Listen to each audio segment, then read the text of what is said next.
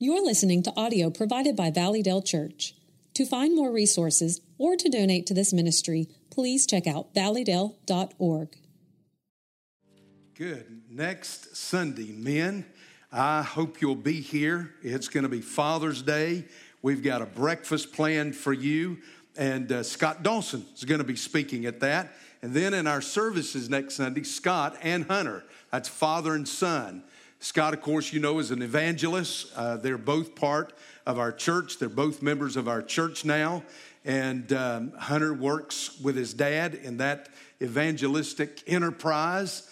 Uh, you know, Scott's usually, he was here this morning, he's usually all over, he's everywhere. And uh, they're going to be here next Sunday, that father and son, as they'll preach. Next Sunday, I'll be preaching for my son in Jacksonville, Florida at. Um, Church of Eleven22. Don't ask me to go into how do they get that name, but um, I'll be preaching it uh, there for them. So you be faithful here. I'll try to be faithful in bringing the word of those folks there.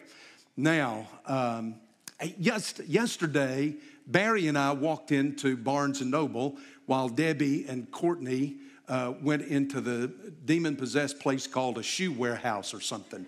And so while we were doing something godly and they were not, um, I found a book yesterday um, on uh, speaking. And so, of course, that captures my attention. It was the only one up there. Do you know what happens when we're in a, a moment like this? Where all of us are together and you're listening to somebody speak. They've done, not only do we breathe the same air, but let me tell you, there'll come a moment in the service where our breathing will become almost syncopated and where our hearts, even though everybody has a different rhythm to their heart, there'll be moments, if not physically, but spiritually, our hearts will begin to beat together. But listen to this they've done MRIs on speakers while they were speaking, and they've done it on people while they were listening that in those moments, when I get to a certain place in a sermon, there's a part of my brain that will light up on an MRI. And if you're listening intently, it will light up the same place in your brain as well, so that we're sharing this same experience together.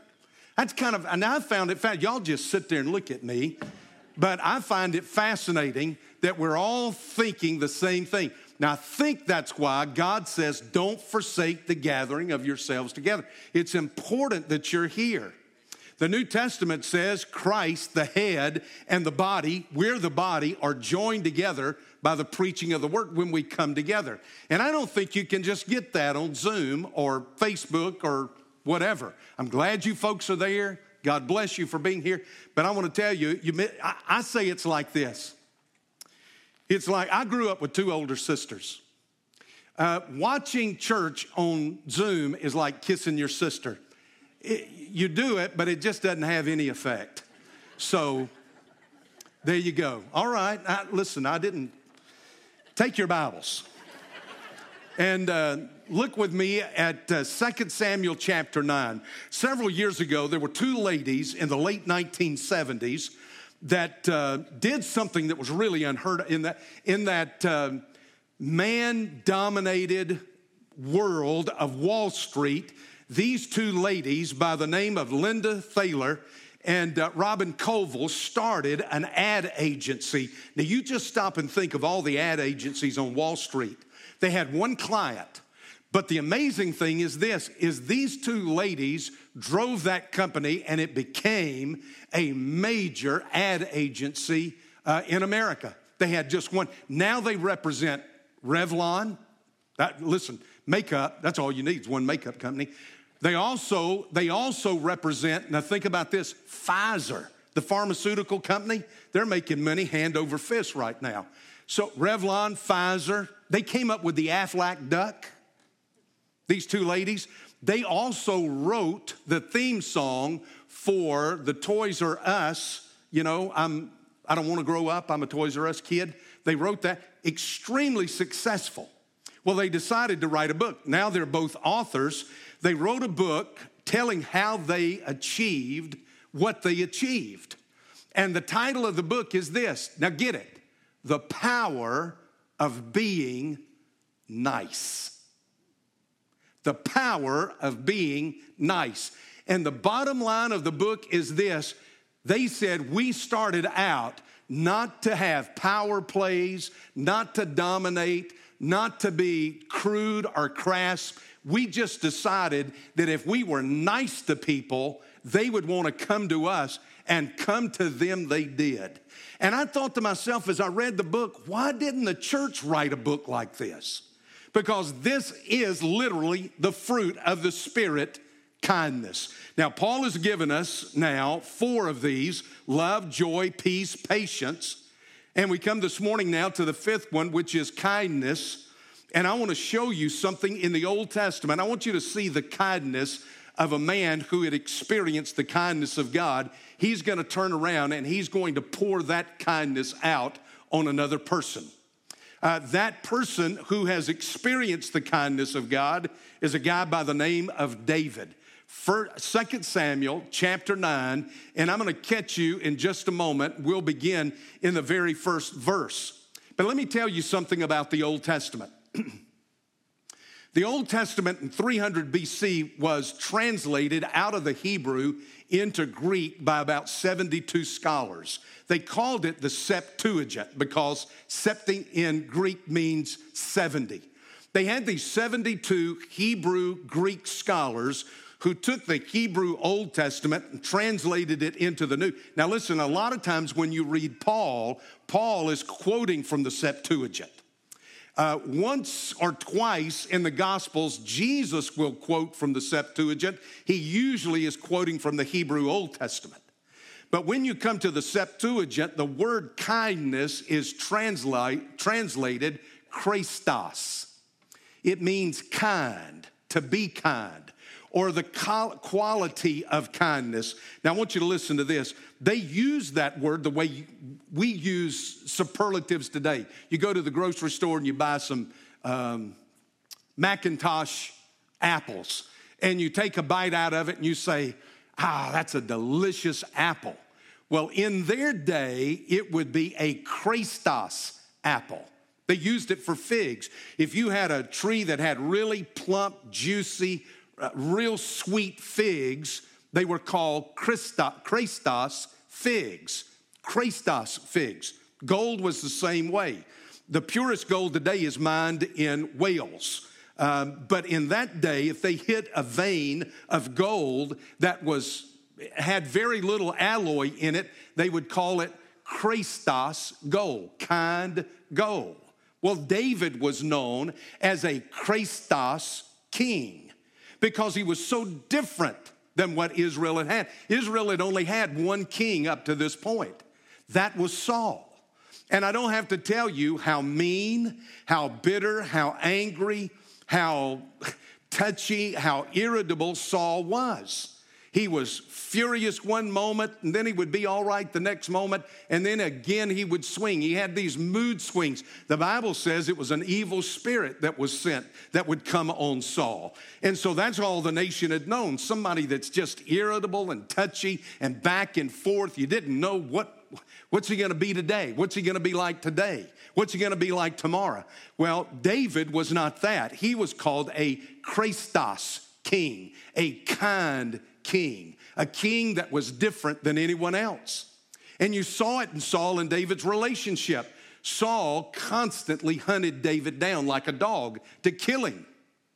But every time David would have interaction with Saul, he was always kind. He was always respectful.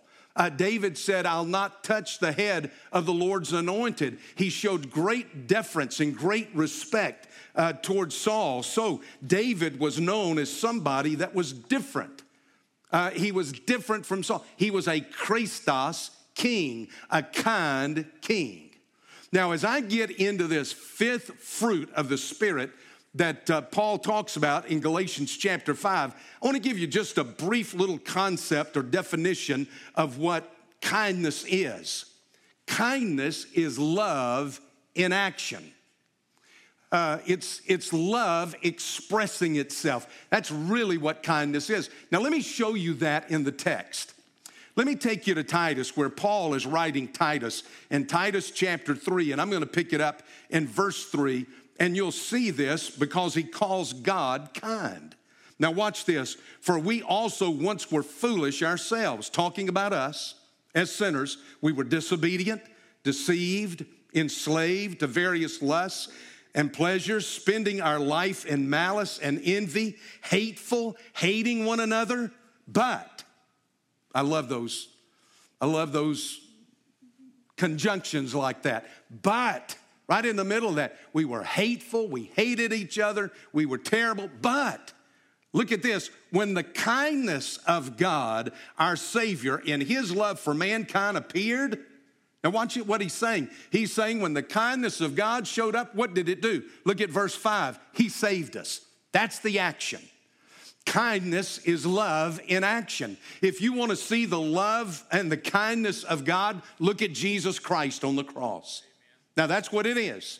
It is love that is being expressed. It is love that is being acted out. Now, I'm going to give you five things about kindness uh, because I want you to go back now to first, Second Samuel. I'm sorry, I keep saying First Samuel. Second Samuel, chapter nine, verse one. And I want to show you five things here in David. You're going to see this kindness in, in, the life of David, and it's um, it's extremely, extremely unusual. Back there, number one, the first thing is this: kindness always takes the initiative. Now just watch this. Look at this when I read it and tell me what else do you think. Then David said, Is there yet anyone left of the house of Saul that I may show him kindness? He's taking an initiative there. Now, let me give you just a quick background. If you look back two chapters to 2 Samuel 7, you read this in verse 1 It came about when the king lived in his house and the Lord had given him rest on every side from all of his enemies. What he wanted to do was to build God a temple. He thinks, well, hey, I'm, I'm at rest. I'm, I'm not at war. Nothing is going on now. I, have I've expanded the kingdom. Everything is going well. What can I do? I'll build a temple for God. And he wants to do it and the prophet comes back to him and says, David, it was good that was in your heart to do it, but God says, no, you can't do it. Uh, your son, you're going to have a son, and he's the guy that's going to do that. So David now is still sitting there. I think he's sitting there in the throne room. And by the way, if you go to Israel with me, I'll take you down uh, uh, on Mount Zion. I'll take you down to where David's palace was on Mount Zion. They have, uh, archaeologists have opened this up now, and it's fascinating. The whole thing uh, was made out of rock. His entire palace was a rock palace. Well, you, you get to David, and there he is sitting in this rock palace, and he thinks, well, okay, I can't build a temple. What can I do? And to his mind, he remembers the covenant that he had made with Jonathan, and he says, I'm going to find somebody in Saul's house that I can show the kindness of God to. He's going to say that in a few minutes. But right here in verse 20, he says, I'm going to show him kindness. I want to find somebody. Now, nobody came in there and told that to David. Nobody walked into the throne room and said, Hey, David, you don't have anything else to do. There's a descendant of Saul out here, and he's got some real physical limitations. Why don't you do something nice for him? Nobody did that. Nobody came in and reminded him of Jonathan. Nobody came in and mentioned Saul, but he's sitting there. He thinks of it because let me tell you something kindness always takes the initiative. It doesn't sit and wait to be told what to do. We love him because he initiative. We love him because he first loved us while we were yet sinners. Initiative. He died for us. I love that passage over in Romans chapter 2 where it says this Do you think lightly of the kindness of His kindness, His tolerance, His patience, not knowing that the kindness of God leads you to repentance? It's the kindness of God that draws me, not the wrath of God, not the judgment of God, but the kindness of Almighty God in Jesus Christ that draws me to Jesus, to the cross, and to salvation. It always takes the initiative. If God had waited for us, He would still be waiting. Amen. He took the initiative. Kindness always. Now, let me just ask you how many opportunities this week did you have to show somebody kindness? Now, I'm not talking about courtesy. I'll come back to that in a minute because kindness is not the same thing as courtesy. We walk by somebody and say, Sup. And we think, oh, well, that's kindness. No, that, that's a sup. sup. Sup, you know, kind of deal. That's maybe that's being courteous, I guess uh, but it's not kindness. Kindness actually does something for somebody. How many opportunities did we miss this week? To do just that, to be kind to somebody, to express kindness, to show kindness. Well, it always takes the initiative. It doesn't wait to be asked to do it. Secondly, let me show you this kindness has always has the right incentive. Listen to what David's incentive is right here. I'm still in verse 1. David says, Is there any, yet anyone left of the house of Saul that I may show him kindness for Jonathan's sake? Now, Jonathan is dead. He's gone. But that's his incentive right here. Now, watch. What incentivizes us? It's generally the bottom line. Am I going to get paid for this? You know, am I going to make some money out of this? I remember as I got up around 12, 13 years of age, my daddy would send me to do something. I want you to go and do this. And I'd look at him and say, Well, I, oh, what, what you going to pay me to do it? And my daddy would look at me. He said, You get to eat supper tonight. How about that? You get to eat tonight. You get to sleep in my house tonight. How about that? You got the air conditioning on, and it's in the dead of July or June. It's hot enough. You got air conditioning. How you like that? Is that pay enough? Yes, sir. It is. You're right. Because I wanted to eat. I wanted to sleep inside that night. Uh, but that, you do it because you love the family. You, you do it out of a love for your parents. You do it out of a love uh, for the home. You do it out of a love for the fact that God has put you in a good family. Well, the incentive here is this it's for the sake of Jonathan. It was because of God. I had entered into this covenant with Jonathan. Now, I want to show you this. I want you to look at this. So, go with me back now, if you will, to uh, 1 Samuel, just a few pages back, and verse 18. Do you remember chapter 17 is when David kills Goliath? And Saul thinks, well, now I have found me a general. I've found a, warrior here. I've found a kid with some real courage. And so it came about that when he had finished speaking to Saul, that's David had finished speaking to Saul, that the soul of Jonathan was knit to the soul of David. And Jonathan loved him as he loved himself. 1 Samuel 18, verse 2. Saul took him that day and did not let him return to his father's house. Jonathan made a covenant with him. There you go. Now, this covenant is mentioned a number of times is you, if you read these couple of chapters, Jonathan made a covenant with David because he loved him as he loved himself. And so he stripped himself of the robe that was on him. He gave him the Prince of Wales robe. The Prince of Wales always becomes the King of England. So he strips himself of his royal robe, the robe that speaks of his position. He gave it to David along with his armor, including his sword, his bow, and his belt. He gives him all the equipment that David is going to need. That was Jonathan's kindness. David, you're going to need this. You're going to lead the armies of Israel. You're going to have to have these things because not everybody in Israel had a sword. Not everybody in Israel had these things, this armor that Jonathan and Saul had. So he gives it to him. He says, I'll go into battle without it, but I want to give it to you. That was the kindness of Jonathan to David. And he and David enter into these covenants with one another. Saul gets mad, flies into fury, evil spirit comes on him, and uh, Saul attempts to pin David to the wall with a spear. And so David runs.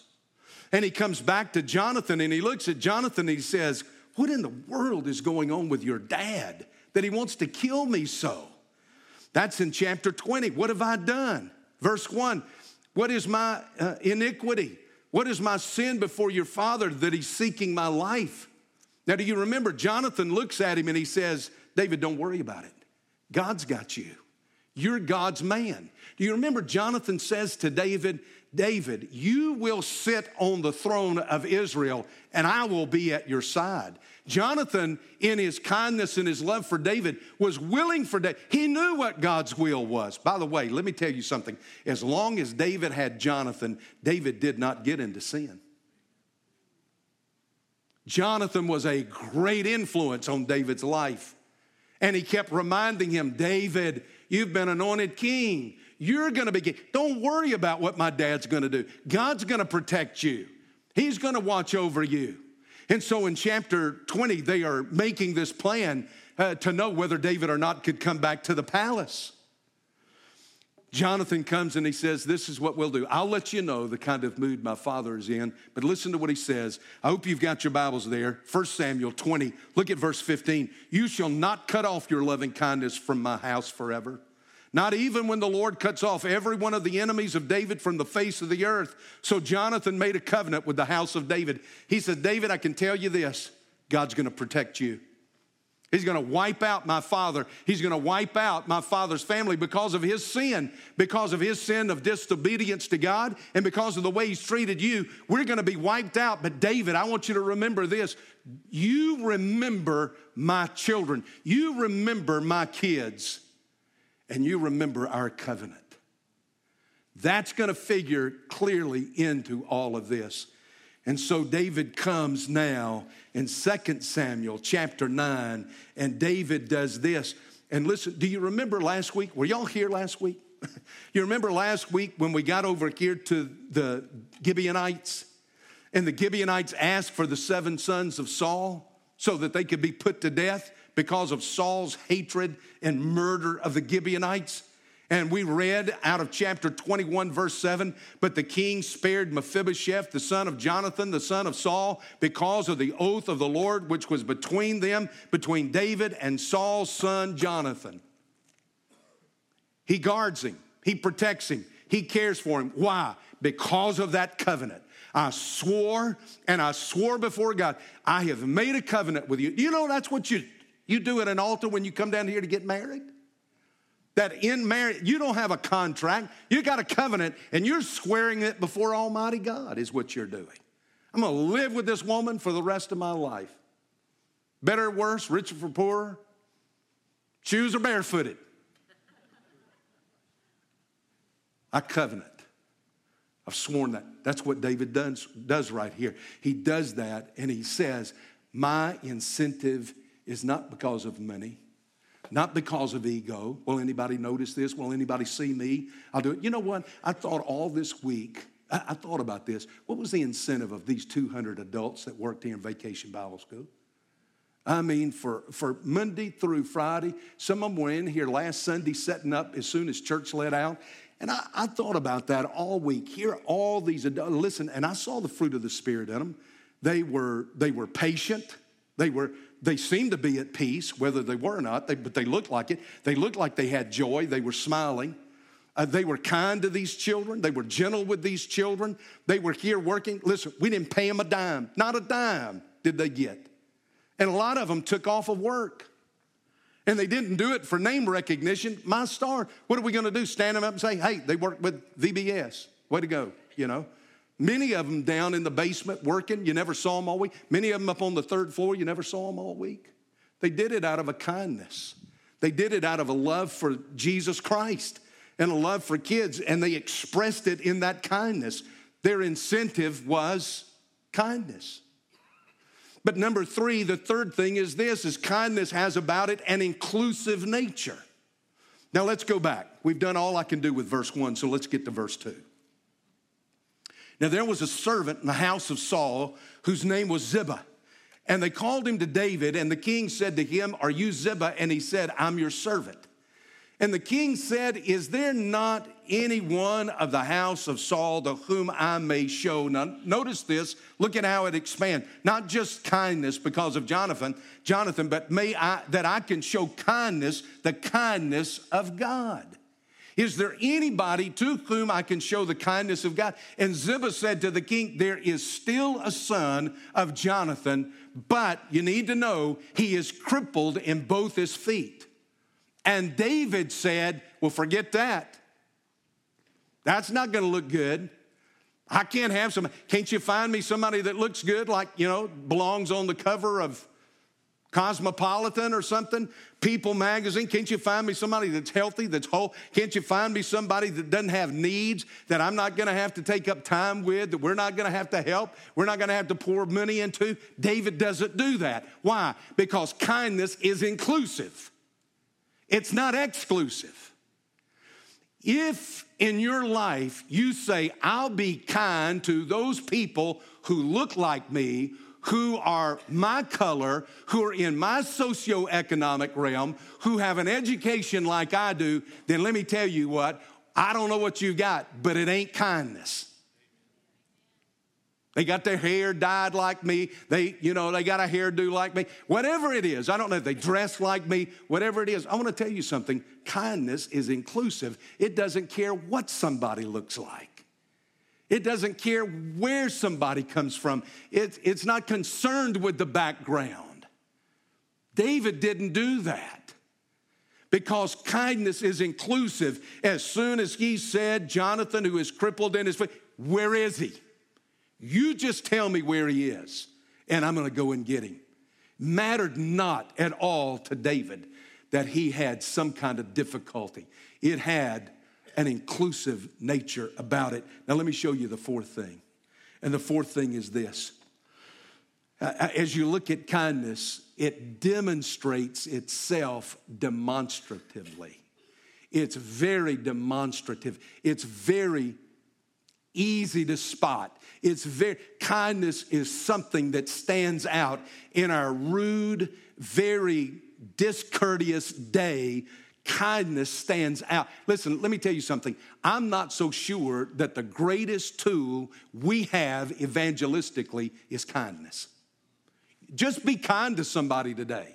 And once they get over the shock and they don't think that you're there to kill them, uh, they will then, listen, they will be drawn to the kindness of the people of God. If we were kind to people, let me tell you, we would have to beat them out that front door to keep them out of here. Our showing kindness, listen, it's demonstrative. It's easy to see. Watch it what David does now. So let me just pick it up in verse 4. So the king said to him, Where is he? And Ziba said to the king, Behold, he is in the house of Machir. Now, Machir is just a guy. That's all we really know about him. He evidently now had fostered Mephibosheth. Now, Mephibosheth was married. He had a son. The son's name was Micah. Uh, but uh, they cared for him. Mephibosheth could not care for a wife and a child. Uh, he couldn't do anything. He could not work. He was crippled in both of his feet. Uh, and there was nothing that he could do. So, somebody, out of the kindness of their heart, the goodness, they took him in and they fostered him and his family. He says he's at the house of Machir, the son of Amiel in Lodabar. Now look at that. Are you looking at that? You got a Bible. Look at that name, Lodabar, that noun right there. You see the, the little part low? That's a negative in Hebrew. So it's going to be a negative. Debar means pasture land or grassy area or grassland. So Lodabar means a barren place. It's a wilderness. It's a desert. No grass, no life, nothing springing up there, nothing green there. It's a place you could say of no grace whatsoever. Now, Mephibosheth's life was extremely hard, extremely difficult, and now he lives in what's called a graceless place, a place that is barren, a place that is arid, a place where there is no life. That's where he is. And King David sent and brought him from the house of Machir, the son of Amiel, from Lodebar. Verse 6 Mephibosheth, the son of Jonathan, the son of Saul. Now, let me just stop and talk to you about Mephibosheth and what's going on in his life. You're there in 2 Samuel. Go back just to chapter 4 of 2 Samuel. Because you get the story of what had happened. Saul and Jonathan and his other sons had gone out to fight the Philistines. You remember Saul is wounded and then he takes his own life. He commits suicide. Jonathan is killed, the other sons are killed. The Philistines defeat the army of Israel. Word gets back and his word gets back, people panic. They're going to try to outrun exactly what you've seen in Ukraine. People panic. The Russians are coming. We got to get out of here. And so they just pack up and they leave. Well, that's what's happening. 2 Samuel chapter 4, verse 4. Now, Jonathan, Saul's son, had a son crippled in his feet. He was five years old when the report of Saul and Jonathan came from Jezreel, and his nurse took him up and fled. And it happened that in her hurry to flee, he fell and became lame, and they named him Mephibosheth. Now, that wasn't always his name.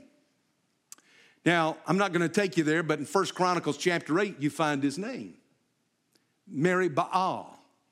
M E R I hyphen B A A L, Baal. It's a diphthong. We say Baal, Meri Baal. In other words, in the Hebrew, the one who will contend with Baal. That's what they named him. Warrior. The guy who is going to be the warrior who will defeat these Canaanites. They had high hopes for this boy. They had big hopes for this boy. They thought this boy was going to grow up, and by the time he became king, he would be the Savior who would deliver Israel from these Canaanites. Now, at five years of age, he has an accident. He's dropped, he fell, and he became lame in both of his feet. And they change his name from Meri Baal to Mephibosheth. Mephibosheth means despised, held in contempt. So that he goes from being the guy who will bring us victory against the Canaanites to being, I despise you. So that every time his name was called anywhere, anywhere his name was called, all he heard was, Hey, you one that I hold in contempt. Hey, you one that we despise. Hey, you disappointment. We had great hopes for you, but you've just disappointed us. And here he is, tragically, sadly, that in a moment's time, it goes from victory to being despised. And he lives in a place that has no life, that's barren, that's hard, that's difficult. Now, watch it, what happens. Mephibosheth, you've got to get the picture in your mind. The son of Jonathan, the son of Saul, came to David, fell on his face, and prostrated himself. When he came into that throne room, when they began to bring him in, he got down on his knees. He let loose of his crutches. He got down on his knees and he fell over on his face and he began to use, because his legs were of no use, he begins to crawl his way toward David. This is as heartbreaking as anything you can see. And David calls out and he says, Mephibosheth, is this who you are? Is that you? And he said, Here is your servant this broken man out of a hard life, down on his face now, on his belly. And he says, Here's your servant. What could he do? He couldn't do anything. He couldn't serve in any kind of way. And David comes over to him and stoops down and he says, Don't be afraid. Don't, don't, don't fear. I will surely show kindness to you for the sake of your father Jonathan. I'm going to show you kindness. I'm going to demonstrate kindness to you. And watch it. The first thing he does, he says, All the land that belonged to your grandfather Saul, I'm giving to you. You don't have to live with anybody else. You don't have to have anybody foster you. You don't have to anybody take care of you. I'm going to give you, I'm going to give you your own farm. I'm going to give you your own ranch. And I know you can't work it, Mephibosheth. I know you can't work it, so I'm going to give the servants that served your grandfather Saul, Ziba and his sons, they are now going to be employed by you. They will work for you. They will till the ground. They will plant the seed. They will harvest the crop. They will take it to market and sell it. They will bring the money back. You are not going to be poor and broken anymore. I'm going to take care of you. Listen, let me tell you, I'm going to, get Pentecostal up here. It, y'all just sitting there looking at me. This, this, do you see this? He says, That's what's going to happen. I'm going to restore to you and then look at this, number three, you shall eat at my table regularly. You know how many times that's said in about seven verses? Less than that. Let's see. One, two, three, four, five, six. Yeah, seven verses. Four times in seven verses. Four times in seven verses. You will eat at my table, you will eat at my table, you will eat at my table, you will eat at my table. You're going to come. You're not going to have to worry about food. You're not going to have to worry about anything anymore.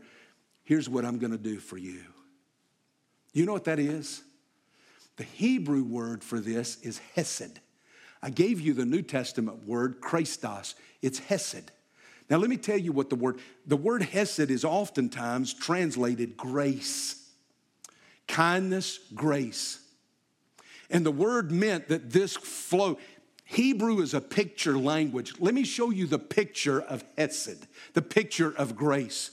You've got a young girl who has a baby, and when that baby cries, she feels that milk come in and she's able to nurse. Now, I don't have a clue. I don't know. I'm not a doctor. I don't know what the crying of a baby does to a mother, but for some reason, somehow, it brings her milk on and she flows with milk that nourishes the baby. That's exactly the word. Is that God, when He looks at us in our sin, out of Him that sin just pulls up in Him, and out of Him flows grace and kindness to us.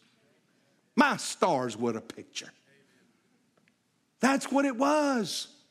It was an incredible picture of the grace of God in David's life, flowing through David in kindness toward Mephibosheth. That's incomparable, church. There's nothing you can compare this to. Do you know Mephibosheth should have been an enemy of David? David should have put him to death. Why? Because he was a direct descendant of Saul and he would have laid claim to the throne. You watch Braveheart, Robert the Bruce, John uh, Balliols, the Balliols, and uh, John. Uh, Who's the other guy? Some, somebody knows Scottish history. Who's the other claimant? They all were descended from David the first, who was the king of the Scots, the first king of the Scots. Well, what did Robert the Bruce do? He put them all down. he defeated. He, he cut their throats. He uh, chopped their heads off so that there is no. That's what David should have done. You did not leave someone who could claim the throne. And just the opposite happens that's what you expect the world to do. But the kindness of God is incomparable. The world doesn't do this. Now, the world is kind. You remember what Jesus said? The world is kind, it loves its own.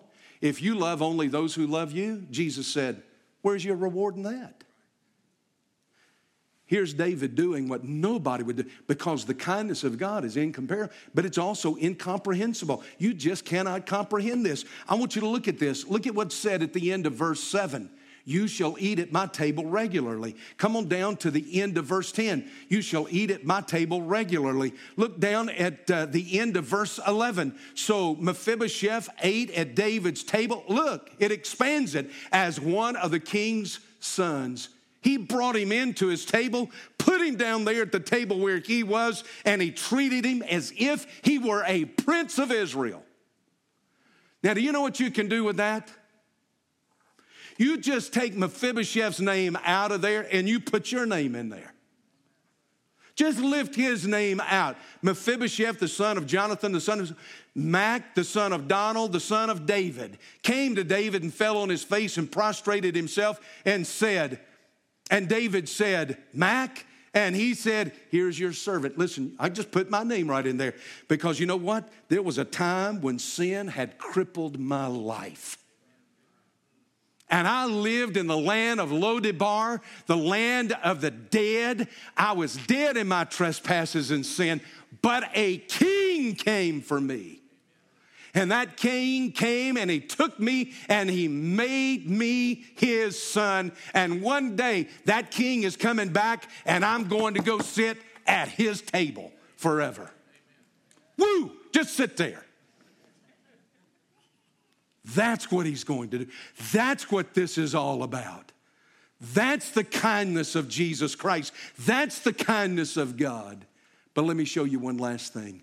And the last thing is this I want you to see that it has an infective character. Kindness is infectious. You know, I, I, I fly a fair amount and whenever I fly and something happens, you got to go change a ticket, you got to do this, you got to do something. I go toward the, you know, the counter where all the Delta personnel are, and you're heading up there. I forever, every stinking time get behind somebody that is chewing the, the girl out. Every single time. They're up there, they're ranting, they're raving, they're throwing, I'm contacting the president of Delta. Listen, you get the president of the United States quicker than you get to the president of Delta. I'm gonna tweet this, I'm gonna get on social media, I'm gonna give you this and that and the other, and they just fight. And I think to myself, now that's who I'm gonna get. I got to go in right behind this to ask them to change my flight. Now, what do you think they're gonna do? they're gonna tell everybody no today buddy. This, this is it. They're mad, they're upset.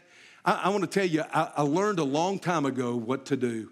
I, I, I walk up and I'll say something like this Boy, I sure am sorry you have to put up with that. I know it's not your fault. You don't, you don't make the rules. You're just here to help. Thank you for being here to help. And uh, I apologize for that person, you know. If I can apologize, I apologize for him. I need some help. If you could help me, I need to change a flight.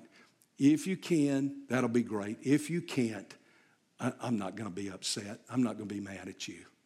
And I want to tell you something 10 out of 9 out of 10 times, they generally, you know why? Because kindness is infectious.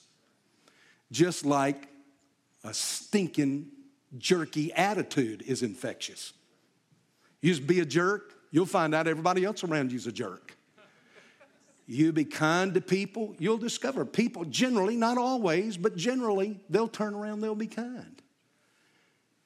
There's something here that takes place. I'm just going to read it to you. My time is gone.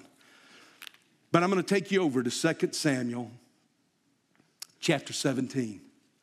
Do you remember when Absalom's rebellion took place? And he succeeded in taking Jerusalem and he was on his way to the palace where David, his father, was. And David had to grab his wives and his children, and all they had time to do was just get out of the house. They crossed over the Kidron. They went down to the Jordan to cross over the Jordan. They were out in the wilderness. They had absolutely nothing. There were three men that came to him. One was a guy named Shobi. We don't know really anything about Shobi, um, but he came there to meet David. The other is Barzillai. I love this guy. He was 80 years old, but he ruled his little town, he ruled his little village, and uh, David loved him. And David wanted him to come back to Jerusalem. You come back. You, you won't have to worry about anything. You won't have to work anymore. You won't have to. You come sit at my table, Barzillai. Barzillai said, I'm 80 years old. Let me just go back home and die at home. But there's a third guy that came. And listen to what they brought. They brought beds because they didn't have a bed. They brought beds, basins, pottery, wheat, barley flour, parched grain, beans, lentils, parched seeds, honey, curd, sheep, cheese of the herd. David and the people who were with him to eat, for they said, The people are hungry and weary and thirsty in the wilderness. These three men brought all of this stuff and they met David out of the kindness of their heart. Who's the third guy? Machir of Lodebar. Why? Because Machir had seen David in his kindness to Mephibosheth that he had cared for all of these years. And he saw how David cared for him. And in that moment, Machir said, I'm going to go do for David what David has been doing for Mephibosheth. You see, kindness is infective. Now, you remember I shared with you that the word kindness is Chrestos in the Greek. In the early first Christian century, the pagans were confused about the Christians. And they asked the question Are these people who are Chrestos or followers of Christos? Because they confused kindness with Christ and Christ with kindness. Are they followers of Christos or of Christos? Would Birmingham look at us and say, Who do they follow? Kindness or Christ? So that when they look at us, they see Christ because of our kindness. Let's stand.